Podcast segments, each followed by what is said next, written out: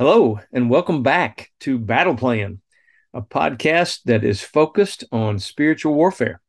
I'm Steve Hempel, and Battle Plan is an ongoing discussion of how we put our faith into action. Active-Faith.org is our website. My email is stevehempel1@me.com.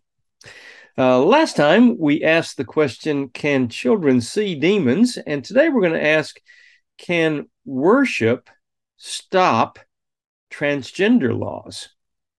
Can worship be a weapon against the demonic agenda in our modern world?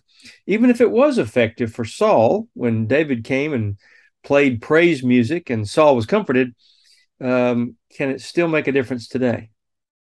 So that's our topic. Let me start with 1 Samuel 16, verse 23, New Century Version. It says, when the evil spirit from God troubled Saul, David would take his harp and play. Then the evil spirit would leave him, and Saul would feel better. Many versions say Saul would be comforted. So he was comforted when the evil spirit would leave, and the evil spirit did not want to stay and hear David's praise music. See, demons can't stand to be where God is being praised. That's the principle here.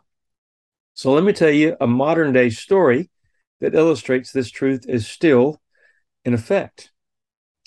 This year, 2022, starting in, I think, February, they were working in Texas to pass a law that required you to be a biological female to actually compete in female sports. Now, honestly, I can't believe we need a law about that. But with the deception in the world today and the homosexual and transgender agenda trying to force all peoples to comply and accept that, even if God doesn't, that is the law they were trying to pass. They started in February. Now, it took a lot longer than they thought. There was a lot of opposition against that law, believe it or not. And I didn't vote on it till I believe it was in August. And I heard this story from an election official who was there the day they were voting on it. So here it was, this debate, the scheduling of all this vote and all, it stretched out and took much longer to get passed. They did pass it, but it stretched all the way through August. So it went on and off, problems trying to get this passed through August. The day that they were voting on it to pass or fail this law, they brought in, there were some preachers who came into the rotunda at the state capitol, state of Texas, in the state capitol, and they sang. I don't know. It sounds like they sang a cappella. I don't know if there's any accompaniment or not, but they sang religious songs, church-type songs, songs honoring God and Jesus. And the way the acoustics are in that tall, I don't know, three-story or so building with the railing around the upper stories, I mean, the sounds carry. And then it echoes down the hallways, even down the hallway toward where the Congress meets there to vote on laws. And so they sang for quite a while. And they stopped singing. It was about noon. They were going to go eat lunch. And then this election official who witnessed this told me that when the singers stopped and walked off and left the building to go eat, there was a weird noise that began to fill the chamber from one of the upper levels. And it echoed down into the rotunda there and then through the halls. And it was like a chant. And this election official said, "What is that?" And someone told us that that's the opposition. That's some occultists. That's Satanists. They're chanting. And they still hadn't voted on the bill. Or they were in the process of it. So she said, "Go get the singers. They've got to come back. They can't go eat right now."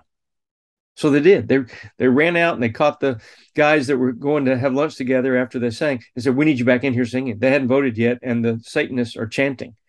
So the singers honoring God and Jesus came back into the rotunda and began to sing and continued to sing. And the vote was completed and the law was passed.